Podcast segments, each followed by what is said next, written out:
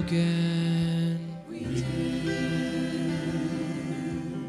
Do you feel the shadows deepen? But do you know that all the dark won't stop the light from getting through?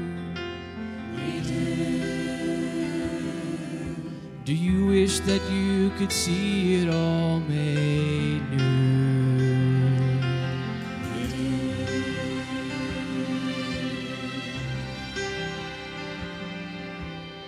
Is all creation groaning? Is a new creation coming? It is. the glory of the Lord to be the light within our midst? It is. Is it good that we remind ourselves of this?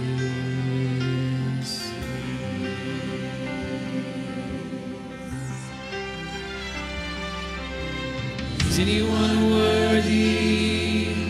Is anyone whole? Is anyone able to break the seal and open the scroll? The Lion of Judah, who conquered the grave. He is David's root and the Lamb who died to ransom the slave. Is he worthy? Worthy of all blessing and honor and glory? Is he worthy of his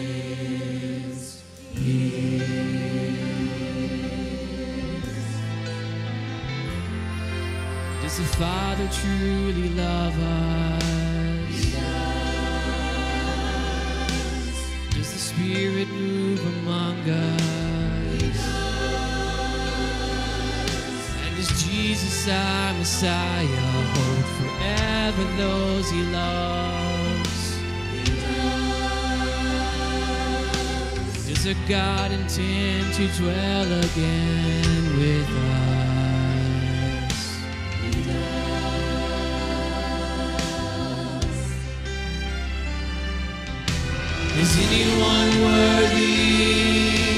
Is anyone whole?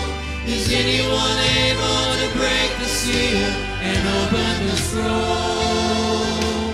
The Lion of Judah, who conquered the grave. He is David's root and the Lamb who died to ransom the slave from every people and tribe every nation and tongue. Us a kingdom and priest to God to reign with the Son. Is he worthy? Is he worthy of all blessing and honor and glory? Is he worthy? Is he worthy?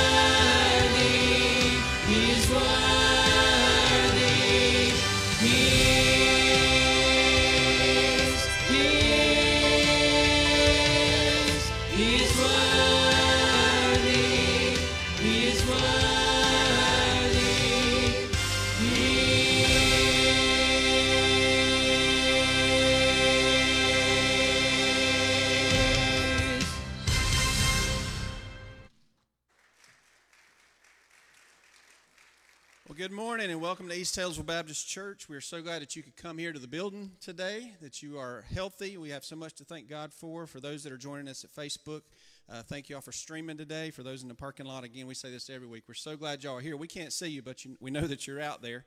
And uh, everybody just put your hand up and wave, okay? So everybody out in the parking lot, we just waved at you y'all feel welcome. But we do want to welcome you here today. And uh, if you're visiting, we encourage you to please stop by our guest table as you leave today. Just go down the hallway there to your left, we have a table set up and we have guest bags there. We encourage you to take one of those. We also encourage you to fill out a guest card so we can have a record of your visit and know how we can better serve you. But as we begin our service today, I'm going to ask everyone to stand. And as you stand, I want to read a passage of scripture from 1 Chronicles 29. Because that song says, Is he worthy? He absolutely is worthy. And as David prayed this, may this be the attitude of our heart as we gather to worship in this place today. It says, David said, Blessed are you, O Lord, the God of Israel, our Father, forever and ever. Yours, O Lord, is the greatness and the power and the glory and the victory and the majesty, for all that is in heaven and in the earth is yours. Yours is the kingdom, O Lord, and you are exalted as head above all. Both riches and honor come from you, and you rule over all.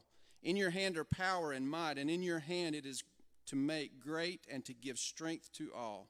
And now we thank you, O God, and praise your glorious name. Would you join me in prayer as we begin our service? Lord, you are indeed worthy. You alone are worthy of all praise and all glory. Lord, because of all that you've done for us, Lord, we should bow and give thanks. We should have an overflow of gratitude because you have saved us, you have called us, and Lord, you sustain us every single day, and we give you praise. And maybe May what we do in this place today, may it bring honor and glory to you. And Lord, just change our hearts as we turn our attention to you. In the darkness of this world, in the struggles and the difficulties, Lord, you still reign, and you are worthy of praise. Lord, take pleasure in what you hear from your people today. In Jesus' name, amen. Let's sing together and worship.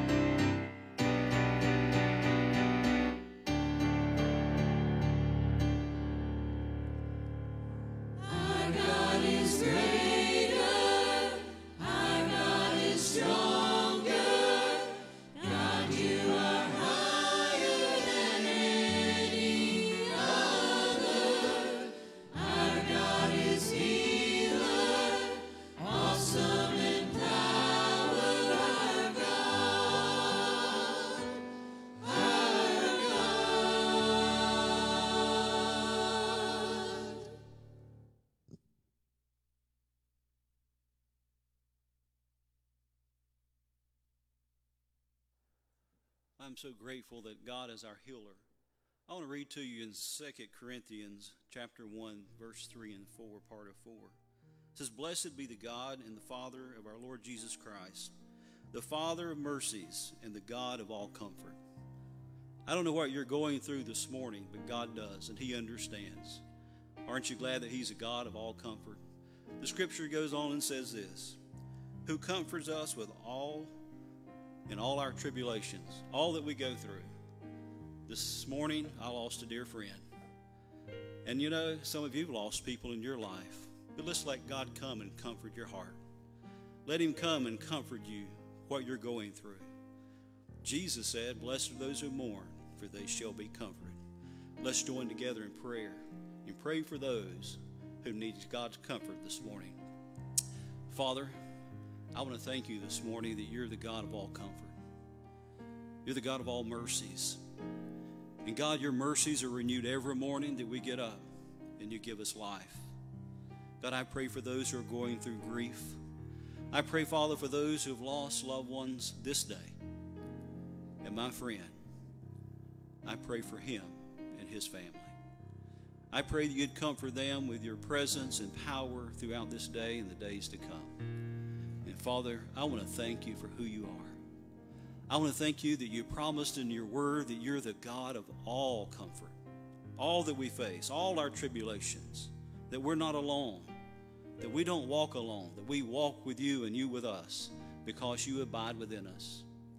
This morning, there's many people who are going through difficult times. Families that are hurting have gone through grief and loss of life and loved ones. We ask this morning that your presence be so ever real and so ever dear to those who are hurting. Father, we want to thank you this morning for loving us. Thank you for Jesus. Thank you for the hope that we have in Christ. Lord, thank you that you're the resurrection and the life.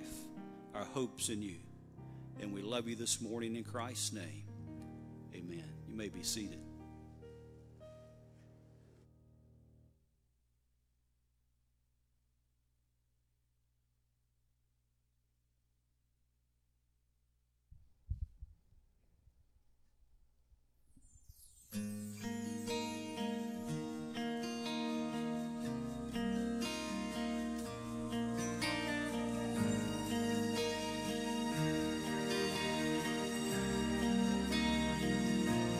Search no more.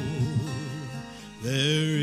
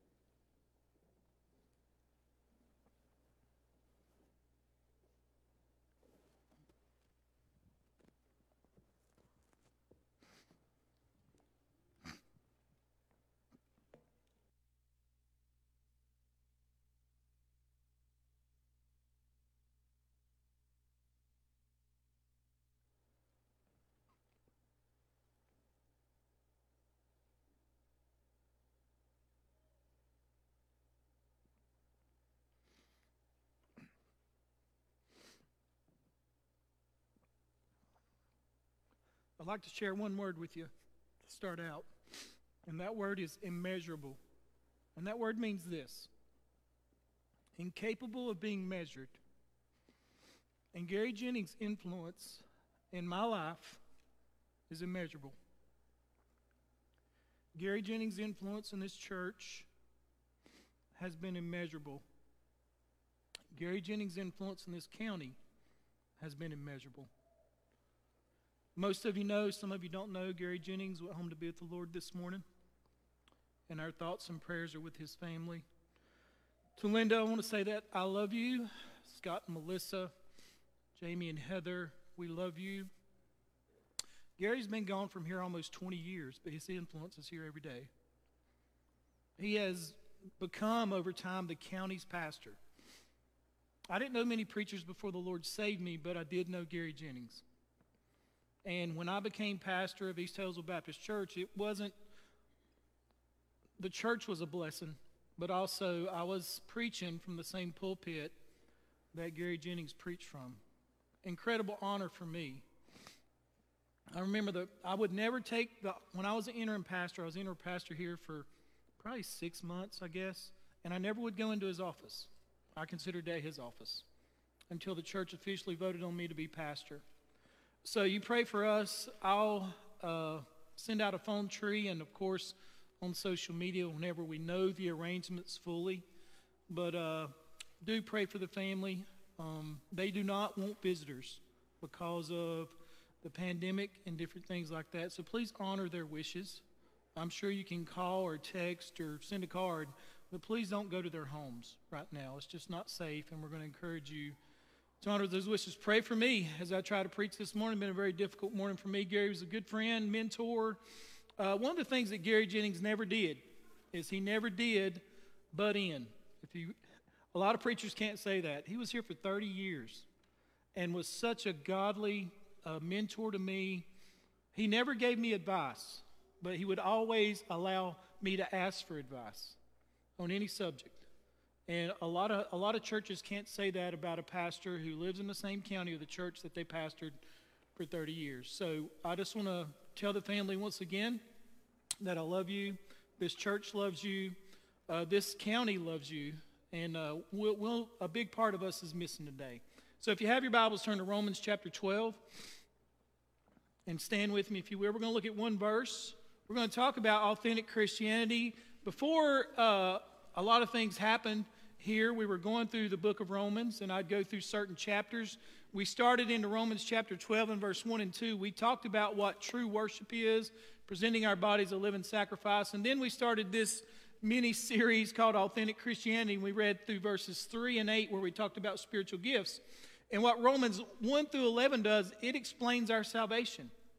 Paul explains our salvation, how great our salvation is, and how that God has justified us, how that there's no condemnation to those who are in Christ Jesus, how your salvation is eternal. And then in verse 12 on on, he says, Because of that, this is how you should live. Now, notice the three exhortations that he gives just in this one verse. Romans chapter 12, verse 9, it says, Let love be without hypocrisy, abhor what is evil, and cling to what is good. Love without hypocrisy, abhor what is evil, and cling to what is good. And what Paul is saying is this if the God of the universe lives inside you through the Holy Spirit, then this should manifest in your life every day. And this is something that you do. This is something that you make a choice to do. And it's something oftentimes that God's children don't do. Okay? This has been a message that's really hit hard to me. This text is very good, and we should all apply it to our lives. Father, as we come to you in prayer, we love you. Father, we thank you for the help that, on, that you alone can give. And Lord, we ask for your grace this morning. Lord, a part of this church is in heaven now. And Father, first and foremost, I lift their family up to you. Lord, I say this a lot, and it's just not preacher talk, but only you can heal the hurt that comes with death. Father, your word says that your grace is sufficient for these, these times, and Lord, we trust you for that. Father, I pray for this church. Lord, there are a lot of people here who are new to East Hillsville Baptist Church, but they knew Gary Jennings. And Father, we're so thankful for what he has done for the kingdom of God. And Lord, we rejoice with him that he's with you now. And Father, we pray for this service today that, Lord, it would bring honor and glory to your life. As we look at these three, three exhortations, Lord, we should all surrender to your word today. Lord, it'll change our lives, our church, and our communities, Lord, if we'll do this. Father, in Jesus' name I pray. And all of God's people said together, Amen. Thank you. You may be seated. The first thing that Paul tells us to do is love. I think it was John MacArthur says, when you look at this verse, and Paul starts everything with love. In 1 Corinthians 13, Paul said this after he talked about love, and now abides faith, hope, and love, but the greatest of these is love. Over and over again, Paul says, if you want to fulfill the law, then you love. Notice Romans 13 on the screen. Paul says this Owe no man anything but to love one another, for he that loves another has fulfilled the law. Now, notice what Jesus said about fulfilling the law love the Lord your God with all your heart, soul, and mind and strength, and love your neighbor as yourself. So, God says, You love me and you love your neighbor. Now, that is something that you must do, it's not a feeling. Notice verse 13 or chapter 13 of Romans owe no man anything. That means there's a debt. And what he's saying is there should not be love debts in your life. Case in point, I've shared this with you before. Um, let's say Matt borrows some money from me. Let's say he borrows $10,000 from which I don't have, by the way. But let's just say that he did, okay? And I said, Matt, if you will, pay that back within six months and we'll, we'll forgive everything, okay? But let's say two years have passed and Matt just hadn't paid me back. Do you realize that Matt and I could come to church together, but guess what? He has a debt. Matt and I could go on vacation together to Hawaii, but guess what? He has a debt that has not been paid. All right? We, we could go to all these different things. Every time Matt is in the room, guess what's in the room? Debt is in the room. Do you realize in Alexander County there are people that have debts that they have not forgiven? Debts that they have not forgiven. I'll bet in every church, not every church, but in most churches in Alexander County, there are people that'll go into church on a Sunday morning, and one family will sit over here, and the other family will sit over here. You know why? Because they have a debt that has not been forgiven. He said this, she said that, they did this, they did that, and they did not forgive their debt. And I'm telling you to forgive your debt. Paul challenges the church at Rome if you've been forgiven, then you should forgive. Owe no man anything but to love one another. Forgive is what he's saying. Let your love, notice verse 9, be without hypocrisy. This is so important that Jesus went on to say, notice what John says in 1 John 3 14. John makes this statement. We know that we have passed out of death. You know what he's talking about here? We know that we have passed out of spiritual death into spiritual life because we love the brethren. And what John is saying is this you know you're saved because you love your brother. That's how you know you're saved. And then he says, He who does not love abides in death. And what John would say is this don't tell me you're born again if you don't love your brother. Because you're abiding in death. You've never been born again. He's saying it's so easy to see if you're a Christian by these things. You don't have a drop of spiritual life in you if you do not love. Notice what Jesus said in John 13. He made this statement You are to love one another, and by this shall all men know that you're my disciples. And then Peter makes this tremendous statement Above all things, have fervent love for one another. Look at the word fervent. This shows us that love is not an emotion, it's an action that word for fervent means to stretch a muscle as far as you can stretch it because it causes growth. And it means you're also stretching a muscle because what you're wanting that muscle to do is to get stronger. When people work out, they try to stretch their muscle as far as they can and crush that muscle because what's going to happen is it's going to get bigger if you do. It's going to make you a better person. And what Paul is saying is this have fervent love for one another. Stretch. That means you sometimes you don't want to do it, but you do it because you've been born again. That means that you love people that aren't like you, that don't look like you, that maybe don't live like you, that don't come from the same background as you. You have fervent love for one another, for love will cover a multitude of sins. Notice that. Isn't that an amazing statement? You know what that means? That if I love you, I'm not going to nitpick every sin that you have in your life. If I love you, I'm not going to bring up your past. If I love you, I'm going to forgive you because my love is going to overcome that sin. It's an amazing statement. Imagine if we would do that. Imagine if we would apply what, what um, Peter is telling us here. Notice, and then verse 9 says this you're going to love this way without hypocrisy. Hypocrisy means to disguise, literally to lie about. And one of the way hypocrisy shows itself, one man said this one is that it tries to make the outside look better than the inside. We put forward what looks like a loving behavior that does not really signify what we feel inside. That's why in 1 Corinthians 13 3, notice what Paul says. If I give away all that I have, and if I deliver up my body to be burned, but have not love, I gain nothing. That's an amazing statement. Let your love be without hypocrisy. Jesus put it this way Hypocrites, well did Isaiah prophesy about you, saying, these people draw near to me with their mouth. You're saying the right words, you're praising me, and honor me with their lips, but their heart is far from me. And in vain they worship me, teaching as doctrines the commandments of men. Few things brought down God's wrath like hypocrisy. Jesus says this in Matthew 23. It's not going to be on the screen, but he said this Woe to you, scribes and Pharisees, hypocrites. There's that word that Paul uses. For you clean the outside of the cup and the plate, but inside you're full of greed and self indulgence. Woe to you, scribes and Pharisees, hypocrites! For you're like whitewashed tombs, which outwardly appear beautiful, but within are full of dead people's bones and all uncleanliness. So, the way that hypocrisy shows itself, the first way is we hide internal sin by putting up a moral external front. Another way is this we hide our own flaws, sometimes even from ourselves by drawing attention to other people's flaws so that ours don't show up so clearly. Is that not the truth? I'll look at your sin but won't look at mine. It's easy for me to judge your sin but not judge my sin. Jesus put it this way in Luke 6 42. Jesus said, How can you say to your brother, Brother, let me take out the speck that is in your eye when you yourself don't see the log that is in your own eye? You hypocrite. First take the log out of your own eye, and then you'll see clearly to take out the speck that's in your brother's eye. Paul is saying this real love doesn't act this way. Let love be without hypocrisy. And let me just sum it up for you. Let your love just be real. Just be real. There's no reason to be hypocritical about it. There's no reason to be judgmental about it. Just love people. Love people till it hurts. Fervent love says, I'm going to stretch out of my comfort zone to love you. Imagine if the church in Alexander County would be known for that. Wouldn't that be a blessing?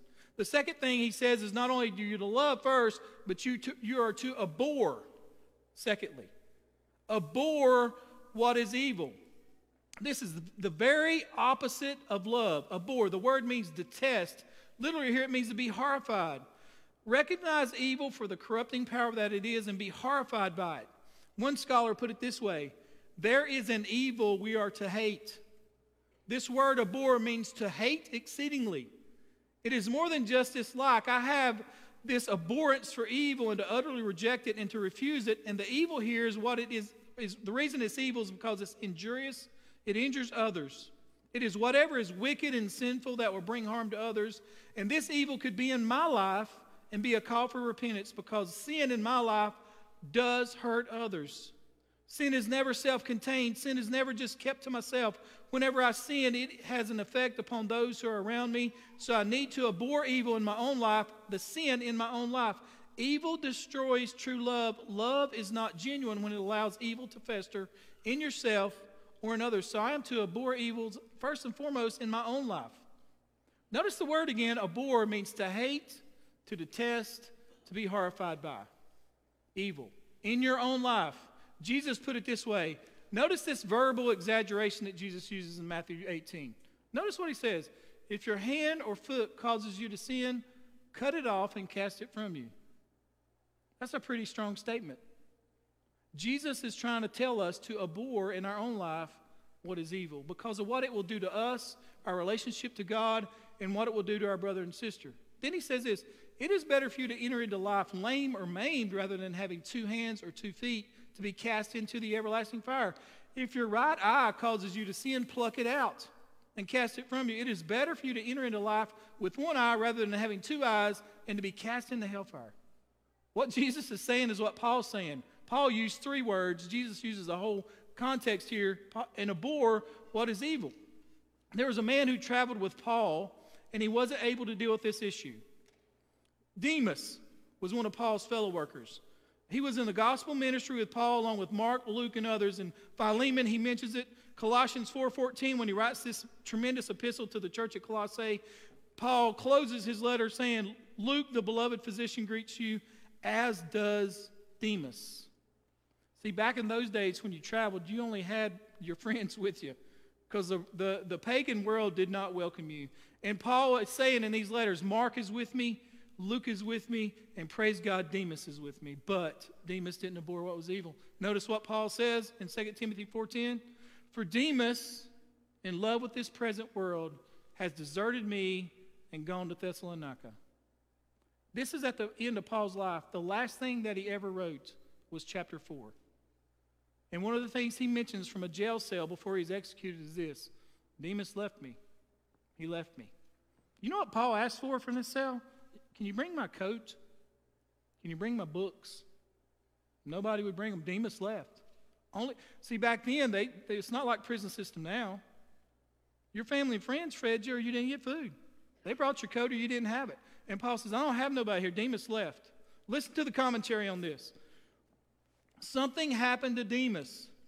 Demas forsook Paul, abandoned the ministry, and left town.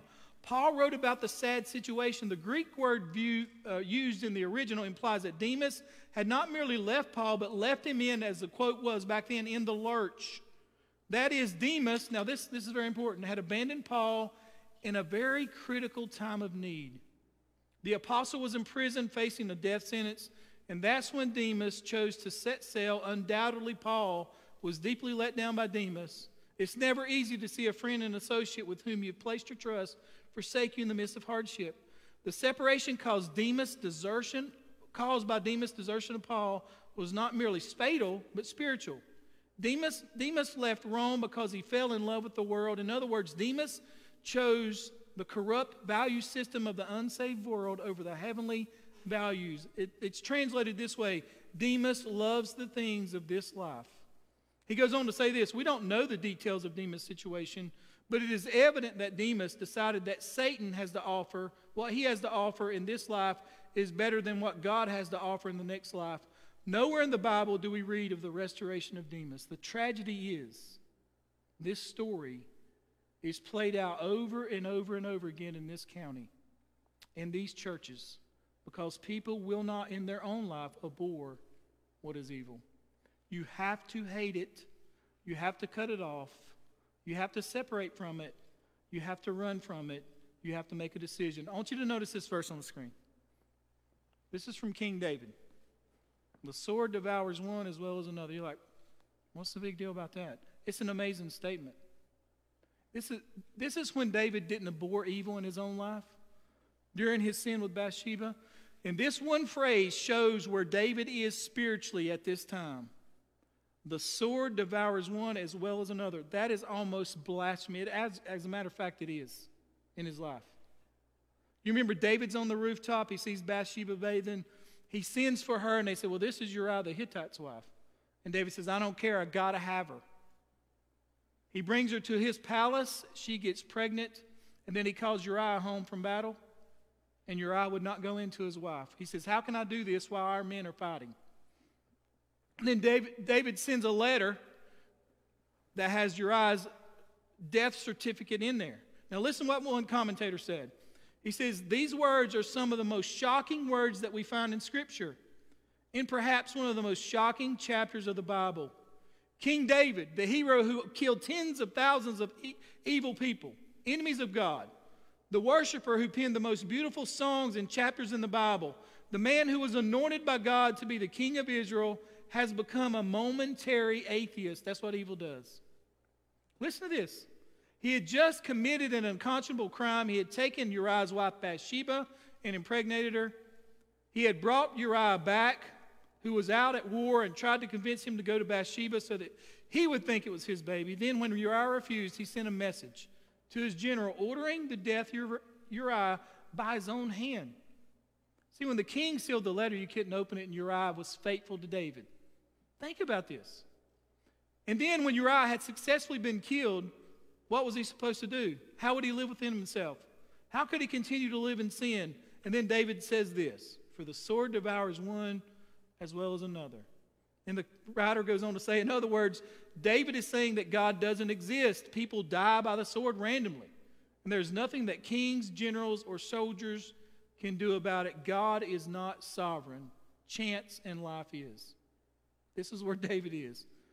This is typical talk for unbelievers, but not for a writer of Scripture. I can't think of anyone who believed in God's sovereignty more than David. He refused to lay a hand on Saul because he was God's anointed. He fearlessly confronted Goliath because he knew God was with him and he would win.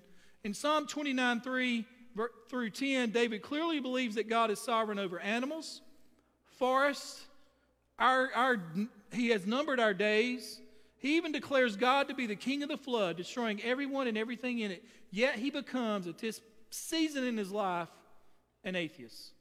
Why? Why would David do this? Here's why. He doesn't want to give up his sin. He's a thief. He has taken someone's wife and he's taken someone's life. At this point in his life, he chose Bathsheba over God.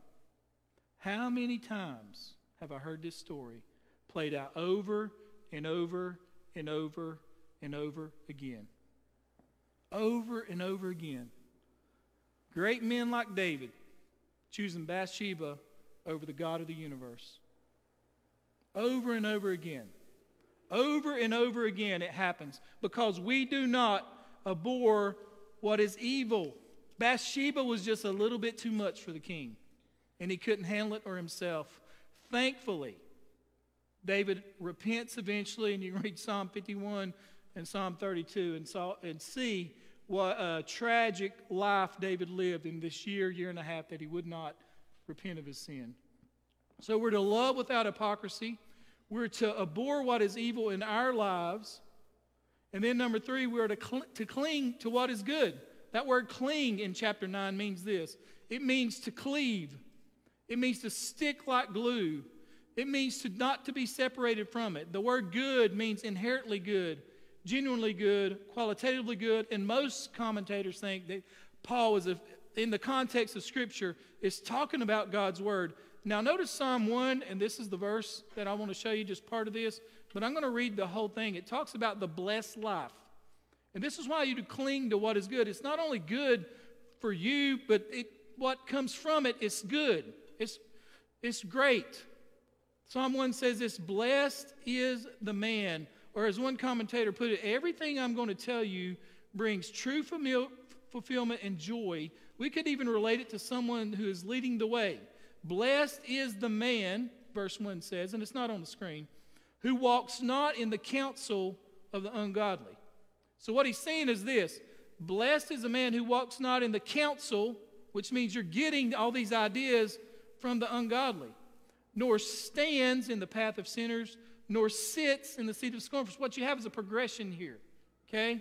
You have a man who walks, then he stands, then he sits. Walks, stands, and sits.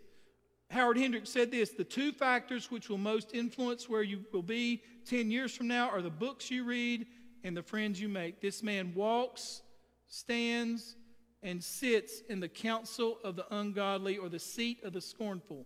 That word scornful means those who mock God.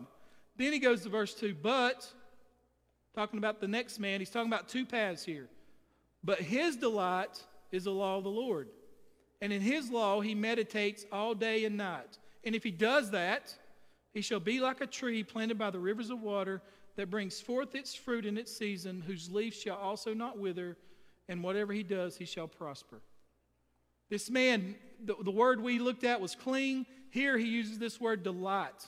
It's the same word in the Old Testament used of a husband and wife delighting in themselves. Have you noticed that when a young man delights in a woman, he rearranges his priorities? And so suddenly he has plenty of time to spend with her, and he doesn't do it because he has to, he wants to. If God's word is a delight to you, you'll rearrange your priorities to spend time in the word. Personally, you'll, you'll spend time in the word. You're to delight in it. Then he goes on to make this statement you're to meditate on it, which means to sound aloud. And if you do that, he promises three things, and then we'll close. In your life, you'll have stability. He says he'll be like a tree firmly planted by streams of water. Notice the word tree there. It's a tree, not a plant, because many plants are seasonal. Great churches are filled with trees, not plants. Do you hear me? Great churches are filled with trees, not plants. We're going through a season in Alexander County, right? We're going to see who the trees are. When this is over, you're going to see who the trees are. Trust me. We'll see who the stable ones are those who are committed to a local church. You're going to see all over the county. All over the county, you'll see. Are you a tree? Are you a plant? You know, when Paul gives the list of qualifications of a deacon, he says, Don't get a novice. Don't you, don't you vote a novice in. You know what a novice is? Literally, the Greek word means they're a plant, which every time the storm comes, they're uprooted. Or every time those seasons change, they're gone. Ladies, be a tree for your children. Men, be a tree, don't be a plant. If you delight in God's word and you meditate in God's word, you'll have stability like a tree. That's, that's, why, that's why Paul says not only do you love without hypocrisy, do you abhor what is evil, but you cling to what is good. That's something you have to do. You have to do. And then Psalm 1 says you meditate on it, you delight in it, and you'll have stability. And then he says this notice, you'll be fruitful. He'll be like a tree firmly planted by the streams of water, which yields its fruit in its seasons. God is not promising financial prosperity here, but rather soul satisfying spiritual prosperity. How well do you know God? How well? Somebody says, I just wish God would speak to me. We'll read his Bible. Somebody says, I wish God would speak to me out loud. We'll read his Bible out loud because God's speaking through his word. Delight in His Word, meditate on His Word, and God says this you'll be stable. You'll be like a tree that's planted. You're not seasonal. You're not up and down. You are who you are. Okay? And then you'll prosper, and I'm not meaning you'll prosper financially, but you're going to prosper in here. You have all of God right now that you want. Make a commitment today. God, I'm going to be committed today to delight in your word and to meditate on your word. And then the third qualification we have, you had stability, fruitfulness, and then endurance. Notice what he says whose leaf does not wither. Uh, he, he or she, they weren't just here 20 years ago, they'll be here 20 years from now. You know, I preached a funeral last week of a lady who served in the nursery for 70 years. 70 years. How many preachers did she serve through? She wasn't a preacher fan, and I'm sure she loved them all. 70 years. Wonder how many issues this church had during that time. But she was still here. Wonder how many rainy days she didn't miss. Wonder how many times she didn't feel like going to church, but she went. 70 years she had endurance. Why? Because she delighted in, meditated on God's word. It brought stability, it brought fruitfulness, fruitfulness, and it brought endurance. In other words, when tough times comes, he or she is an evergreen. It does not dry up and blow away like the chaff of ungodly lives here today, there tomorrow, gone the next day. It is rooted in the enduring wisdom and character of Jesus Christ. This is my challenge to you this year to love, to abhor, and to cling. And if you do those three things, if we're alive 30 years from now, we'll all still be here doing the same thing. Amen. Every head bowed and every eye closed. If you're here today and you've never placed your faith and trust in Jesus, salvation alone is in his name. Place your faith in the resurrected Christ. And then those that are born again, make a commitment today to love. It's, a, it's, it's an act, it's a matter of the will. Lord, today I commit to loving without hypocrisy. Are there any debts between you and someone else? On your end right now, why don't you forgive those debts? And then the Bible tells us to abhor what is evil, and we start in our own life. David would often say when he was walking with the Lord, Lord, examine my heart to see if there's any wicked way in me. Why don't you do that now? For the health of yourself, spiritual health of yourself, for your family, and for your future. Abhor what is evil. And then finally, make a commitment to cling to what is good. Make a commitment today to allow God's word to be a part of your life. Delight in it. Rearrange your schedule, your priorities, put the Bible first, and allow God to give you stability, fruitfulness, and endurance. Father, we thank you for your word. We thank you, Lord, that we can meet together in worship. Father, we thank you for these exhortations. And Father, we submit to your word today and say, Yes, Lord, work these things out in my life. And to God be the glory. In Jesus' name I pray. And once again, all of God's people said, Amen. God bless you. I hope everyone has a great week, and we'll keep you updated on the services to follow. Thank.